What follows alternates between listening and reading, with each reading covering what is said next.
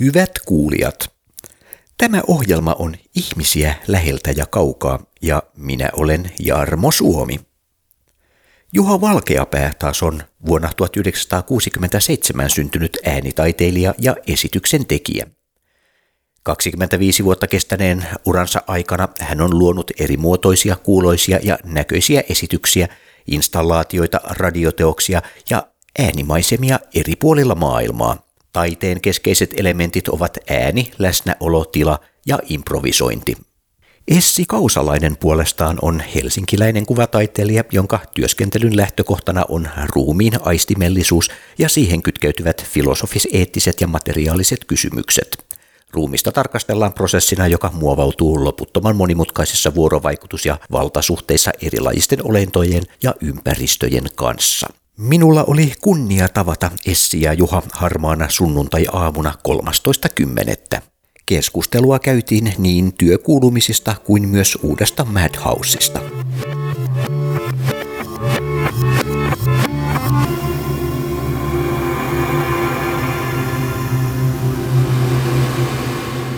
Essi Kausalainen ja Juha Valkeapää.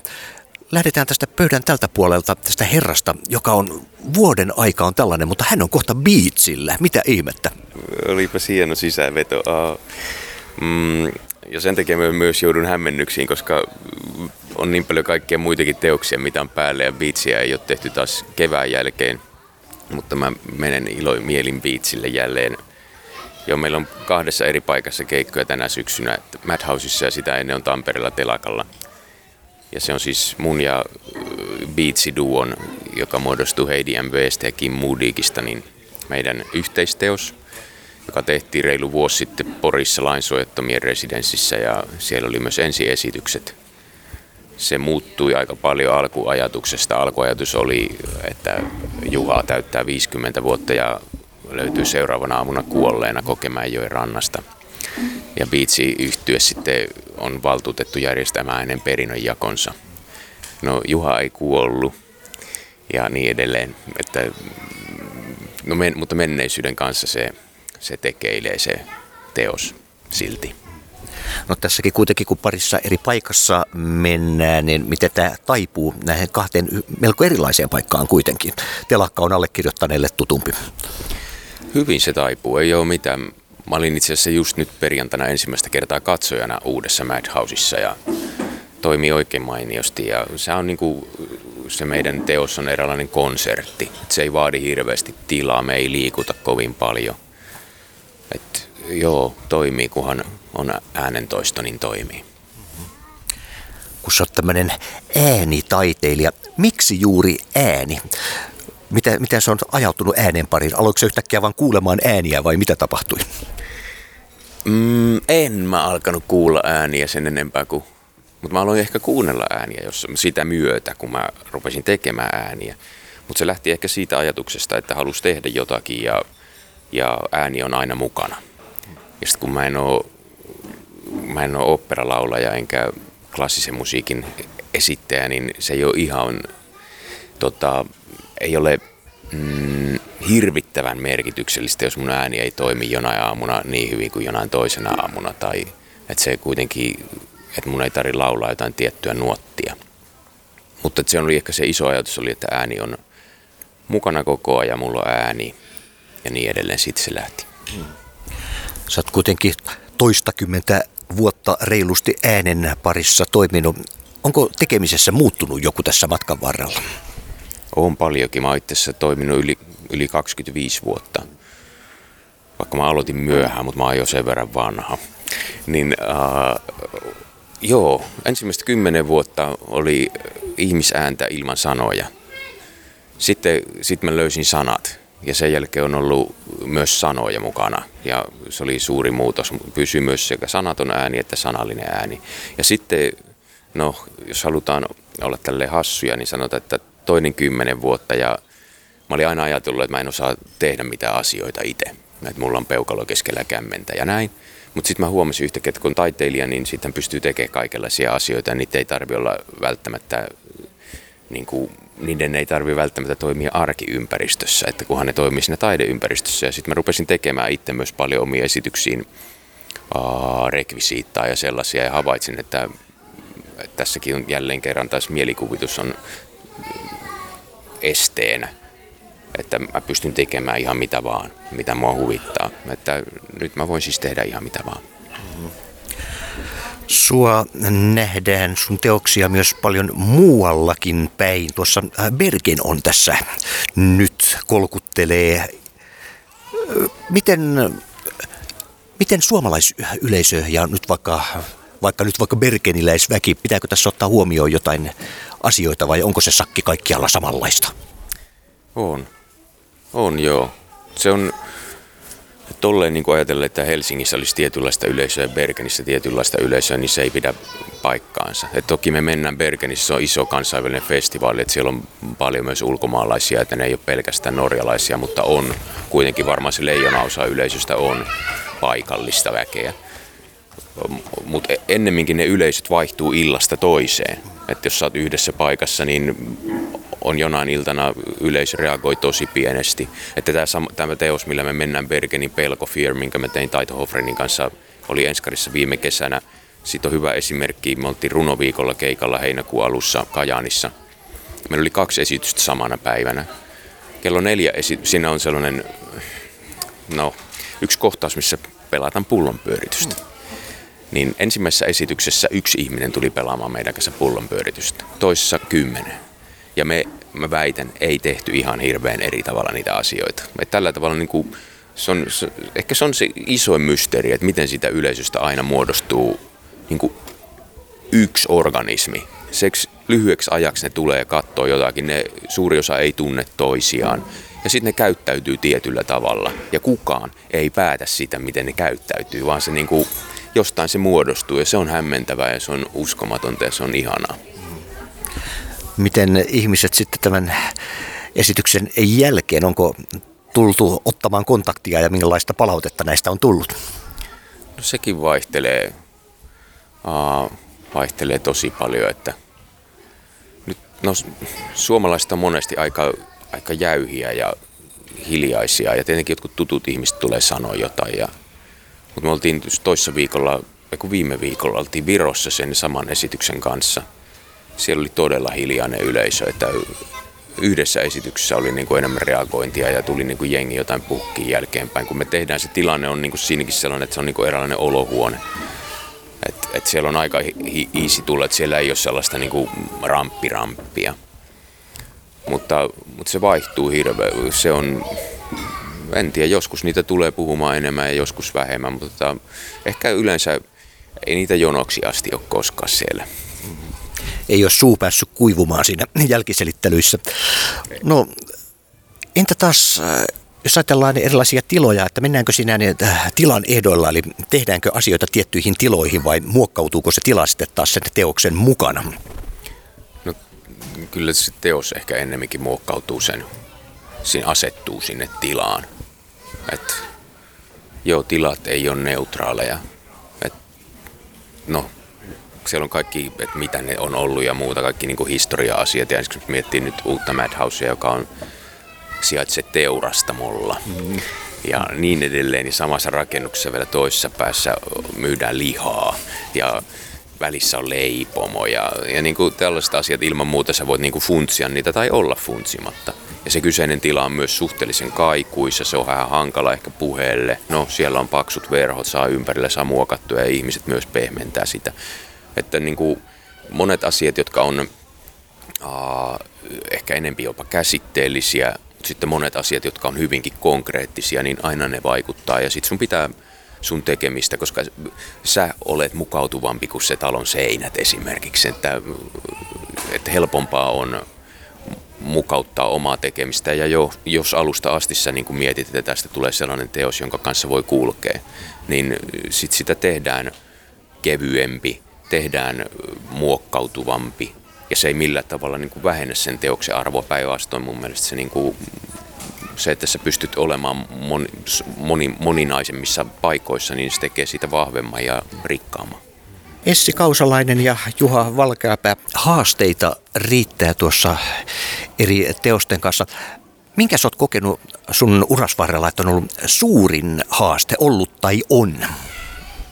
en mä edes muista kaikkia asioita, mitä mä oon tehnyt. Se on niinku, mutta ehkä se on niinku, ehkä mun vanhin biisi äänimuotokuvat, joita mä oon tehnyt parikymmentä vuotta, niin siinä on aina siinä on yksi ihminen ja minä. Ja toki siinä voi olla muita ihmisiä katsomassa sitä, mutta se, se yhden ihmisen kohtaaminen, vaikka mä oon tehnyt niitä satoja, niin se on aina yhtä, se on aina yhtä jännittävää.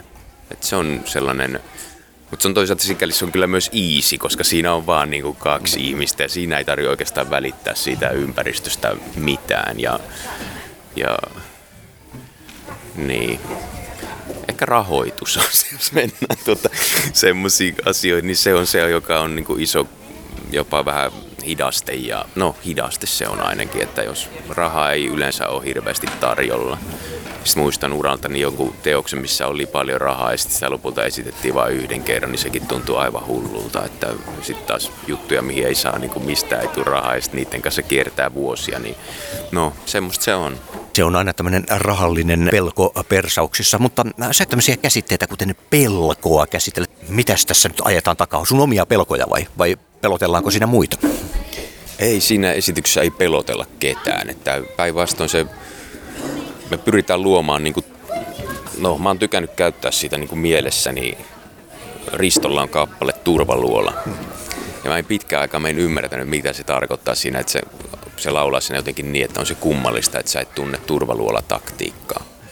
Mikä turvaluola-taktiikka? Ja sitten joku kaveri sanoi, että ehkä se puhuu jostakin tuota terapia tämmöisistä malleista tai että ehkä se on joku, joku semmoinen keino.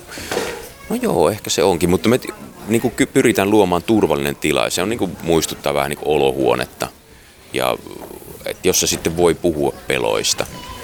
Et siinä oli ehkä se iso asia, minkä takia sitä ruvettiin tekemään, oli sitten miten, tai se kysymys, että mit, miten pelot estää meitä tekemästä asioita. Että me ei mennä jonnekin, koska hirvittää tai, tai muuta. Ja, ja tota, sitten toinen se, seikka, mikä tuli, että ne pelot on yhteisiä ne on universaaleja. Ne tota, monet niin primaaripelot, niin käärmeet ja rotat ja tämmöiset, ne läpäisee yhteiskuntaluokat, ne läpäisee maantieteelliset erot ja niin edelleen. Yhtäkkiä tuntuu, että pelko on niin kuin oikeasti tällainen aika tasa, tasa-arvoinen asia. Ja joo, se oli se, ehkä sin, nä, joo. kyllä siinä puhutaan munkin peloista, mutta mä luulen, että mun pelot on monien muidenkin pelkoja. Hmm. Tässä on monessa kohtaa tietenkin nyt käsitelty erilaisia tiloja. Mikä on ollut pienin tila, missä sulla on esitys ollut? Ehkä sellainen minibussi, se oli ainakin tosi pieni. Sinne mahtui kuusi ihmistä. Entä suurin? No isoissa halleissa on tullut kyllä joskus tehtyä ja jollain tavalla niin kuin yleisömäärällisesti mä olin vuosituhannen alussa mukana Suomen Suomenlinnan kesäteatterissa kuuteatterin jutussa ja siellä oli paljon väkeä. Kyllä yli 40 vetoa vedettiin ja oli 500 ihmistä joka kerta ja se oli ihan huissa. Otetaan ja hypätäänkin nyt tähän pöydän toiselle puolelle. Essi Kausalainen, miten päivä on alkanut?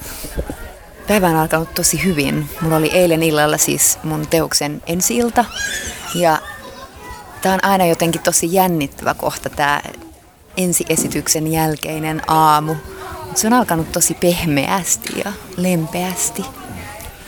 Esityksen jälkeinen aamu, mikä siitä tekee niin erityisen? Siitä tekee erityisen se, että koko se matka kohti sitä ensi-iltaa tai esitystä, esimerkiksi tässä tapauksessa teoson nimeni on Monstera, jonka työstämisen mä oon aloittanut ehkä kaksi vuotta sitten. Ja koko se kaksi vuotta, se prosessi, kun me harjoitellaan ja tehdään yhdessä, se on semmoista potentiaalisuuden tilaa, niin kaikki on mahdollista. Ja sitten mitä lähemmäs ensi-iltaa se tulee, niin sitä, sitä vahvemmin se jotenkin katkeaa tai se, se tulee rajatuksi ja se tiivistyy ja sitten siitä tulee jokin osa sitä asiaa, minkä mä ajattelin silloin kaksi vuotta sitten, että se voisi olla. Ja se ensi-ilta on ensimmäinen hetki, jossa se teos tulee jaetuksi. Se on tosi paljas tila, vaikka tässä esityksessä mä en edes itse esiinny. Mulla on siinä kaksi esiintyjää ja puhallin kvintetti. Mutta se on silti semmoinen hetki, että mä yhtäkkiä näen sen kaiken ajattelun ja sen työn sen yleisön avulla jotenkin uudesta kulmasta. Ja sitten se seuraava aamu on se, että herätään siihen todellisuuteen, että mitä tapahtuu, koska se ensi on tietenkin aika semmoinen hybris, hybriksinen tila ja, ja siinä ollaan jotenkin, juhlistetaan sitä, sitä isoa matkaa yhdessä tai prosessia. Ja sitten sit se seuraava aamu on se, kun herää yksin ja, ja joutuu jotenkin hyväksymään sen, että, että se matka ei enää jatku tai se jatkuu toisella tavalla. Että sitten jos teos jatkaa elämäänsä esityksinä, lisäesityksinä, niin se on, se on kauhean erilainen, koska just se, että se, se potentiaalisuuden tila ei ole enää läsnä, että sitten se on sen, sen jonkun olemassa olevan keskustelun jatkamista. Kaksi vuotta tehty. Siinä ajassa rakennetaan jo useampia talojakin. Miten tätä taloa on rakennettu? Tätä taloa on rakennettu hitaasti ja hienovaraisesti. Et mulla on semmoinen työskentelytapa, että mulla on usein monta projektia yhtä aikaa menossa. Ja tätä me ollaan sulateltu treenaamalla ehkä kerran kuukaudessa.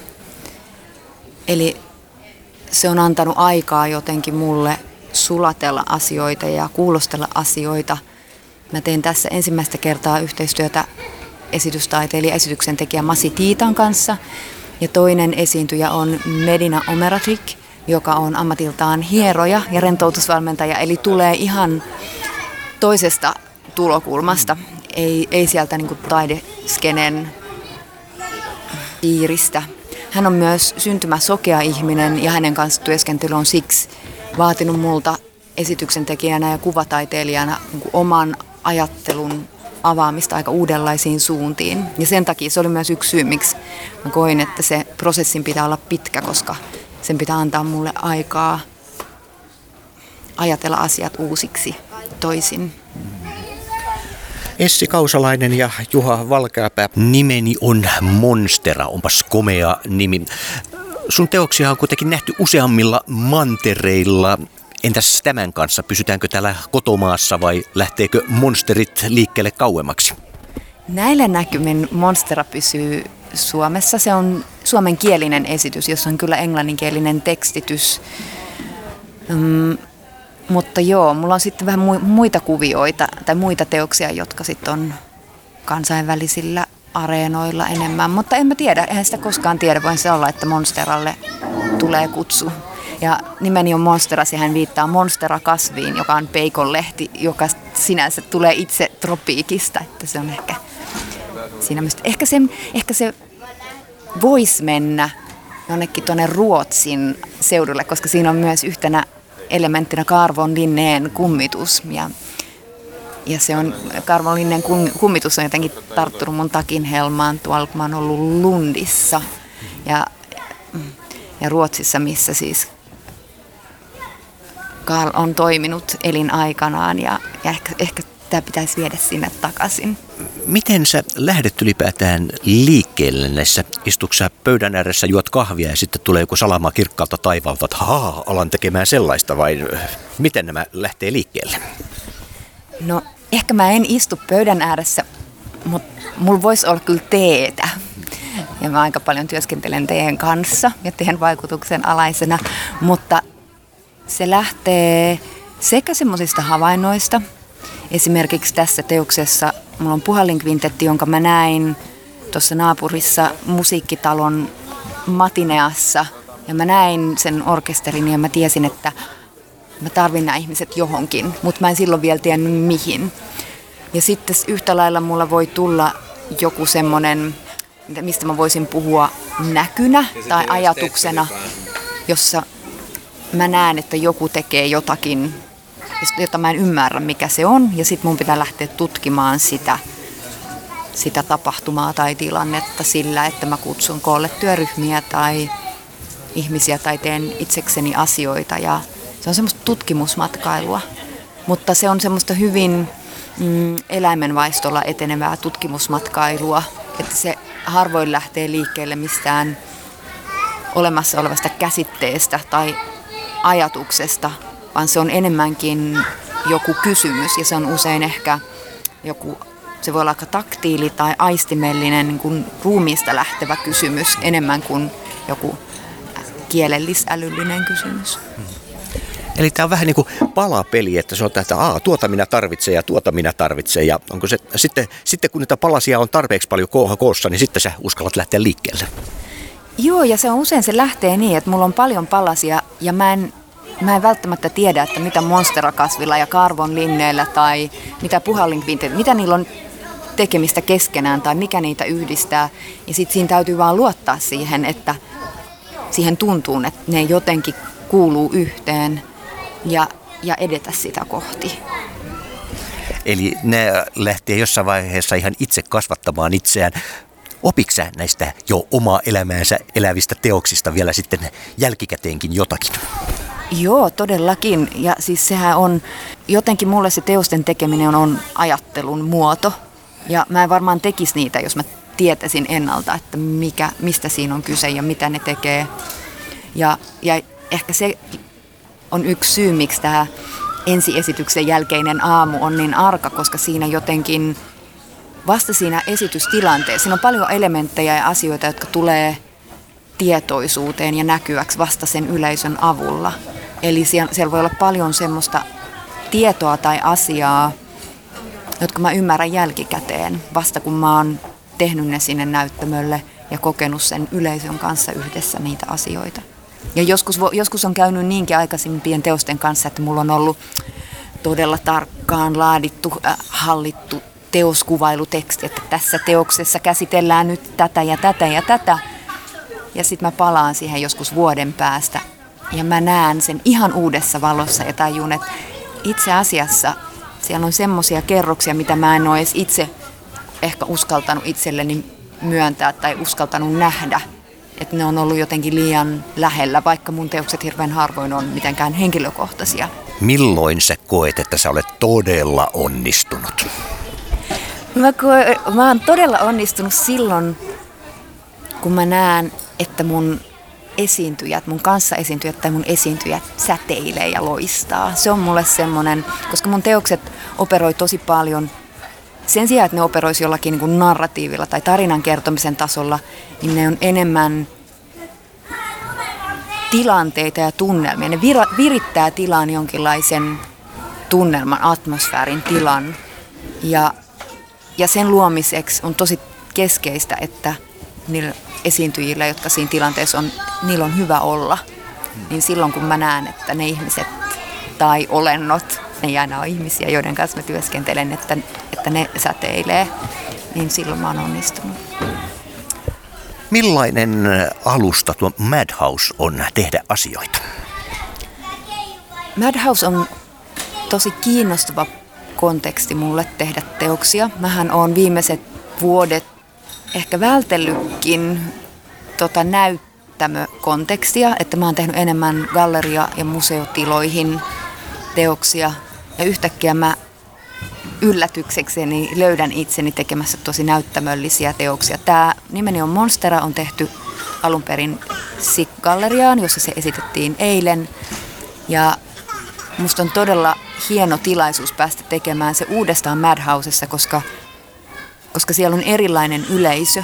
Mä, tämä, tämä on mun ennakko-oletus, että siellä on vähän erilainen yleisö kuin se galleriatilan kuvataideyleisö. Ja se on tilana vähän erilainen ja mikä mulle siinä on tärkeää, että että tuon uuden tilan myötä niin siinä on semmoinen taiteellinen jatkuvuus ja jatkumo, että tämä syksy on uratoitu, sinne on kutsuttu tietyllä ajatuksella hyvinkin erilaisia teoksia ja tekijöitä, jotka yhdessä muodostaa jonkun semmoisen dialogin tai vuoropuhelun. Se, että mä tiedän, että Juha ja Biitsi tulee sinne jonkun verran mun jälkeen tekemään jotain muuta, niin mä, mä koin sen tosi mielekkääksi, koska se myös luo, niin kuin kaikki ne teokset luo semmoista yleisösuhdetta. Hmm. Ja nimenomaan luo siihen tilaan semmoisia kerroksia, jotka, jotka jotenkin rikastaa sitä omaa, omaa teosta myös. Sä tuossa puhuit noista ennakko-oletuksista. Onko sulla aina ihan tarkka vainu vai onko tapahtunut joskus niin, että ennakko-oletus onkin mennyt hyvin pahasti metsään?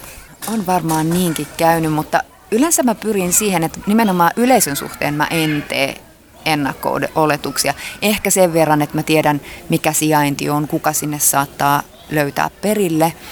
Mutta esimerkiksi sen suhteen, että miten yleisö reagoisi, niin se on mulle nimenomaan jotenkin yksi semmoinen keskeinen periaate, että yleisöllä on lupa reagoida niin kuin yleisö haluaa. Ehkä mikä on mennyt pieleen pahiten on, mä huomaan, että mä oon esimerkiksi aikatauluttajana ikuinen optimisti ja mä välillä unohdan sen, että kalenterissa voisi olla välillä tyhjiäkin päiviä. Että ne on ehkä semmoiset isoimmat mokat, että, että on jotenkin arvioinut väärin omat resurssit tai sen, että jotenkin kuinka monta matkapäivää voi vuoteen mahduttaa ja, ja kuinka paljon uuden teoksen tekeminen vaatii aikaa. Että se, se, sitä on myös tapahtunut, että, että on joutunut esittämään teoksen, joka ei ehkä ole ollut ihan vielä valmis. Mutta se on ehkä myös sitä prosessissa olemista, että sit sitä jatkaa sen saman teoksen kanssa tai seuraavan teoksen kanssa sitä ajattelua eteenpäin. Kiitos Essi Kausalainen. Juha Valkeapää, sä sanoit, että sä oli tuossa uudessa Madhouseissa yleisön puolella ensimmäistä kertaa. Kerro nyt, mikä on se konkreettisin ero, minkä sä huomasit versus vanha? No siis konkreettisin erohan on se, että toi on nyt ympäri vuoden Madhousein hallussa toi tila nyt tässä hetken aikaa. Ja edellinen oli kausiluontoista toimintaa aina kuukaudesta kolmeen kuukauteen vuokrattiin tiivistämö ja siellä tapahtui asioita, että ne oli, että ne oli enemmän kuin no, ne oli enemmän kuin festivaaleja, mutta että ne aina hävisi sitten sieltä, että sitä tilaa ei sitten enää ollut niin kuin suurimman osan vuodesta. Niin se on oikeasti se tunne siitä, että näin nyt on, että tämä on olemassa Madhousella nyt puolitoista vuotta, vajaa kaksi vuotta ainakin, niin se on ehkä sellainen, se on iso asia. Kerropas nyt vielä tiivistetysti, että mitä tässä nyt loppuvuoden aikana tapahtuu sinun taiteellisella kentälläsi? No siinä tapahtuu paljon, paljon asioita, niin kuin Essi sanoi tuossa, että tähänkin on monta juttua käynnissä, niin mulla on tällä hetkellä tilanne, että missä on monta valmista juttua käynnissä. Tämä on sellainen repertuariteatteri tällä hetkellä. Ja plus, että sitten tietenkin harjoitukset myös käy niin kuin repertuariteatterissa. Että, ne, että no ensi viikolla me mennään Bergeniin pelkoesityksellä. Sitten mä oon aloittanut harjoitukset Heidi Soidinsalon kanssa Kiasma-teatterin Tehdään hiljaista kuolemaa, jonka enskari on marraskuun lopussa. Sitten tässä välissä myös Heidin kanssa opetetaan äänisuunnittelijoita teatterikoulussa pari viikkoa äänellä esittämisestä. Ja Juha Beatsille käy Tampereella ja Helsingissä. Ja sitten me myös vähän yritetään valmistella Maija Hirvasen kanssa teosta, joka tulee valmiiksi elokuussa ensi vuonna Enskariin. Että no, tää on just tää kanssa tää aikatauluttamisasia, mihin, mihin, mihin Essi viittasi tuossa. Että se on, joo, ehkä on taipumusta myös muulla tämmöiseen liikaan optimistisuuteen siinä, että mihin, mihin venyy. Sit, mutta sitten toisaalta on tietää myös sen, että välillä on hetkiä, että on lunkimpaa, on, on tota, voi antaa ajatusten vaan olla ja eikä tarvitse suorittaa. Mutta että sit pitää, sitä pitää oikeasti pitää huoli siitä, että ei suorita koko aikaa, että, että ottaa niin kuin hetkiä, niiden niin, kuin niin sanotun vapaiden hetkiä, niin että silloin, silloin ei sorru suorittamiseen. Että okei, mä voin katsoa vaikka futista telkkarista.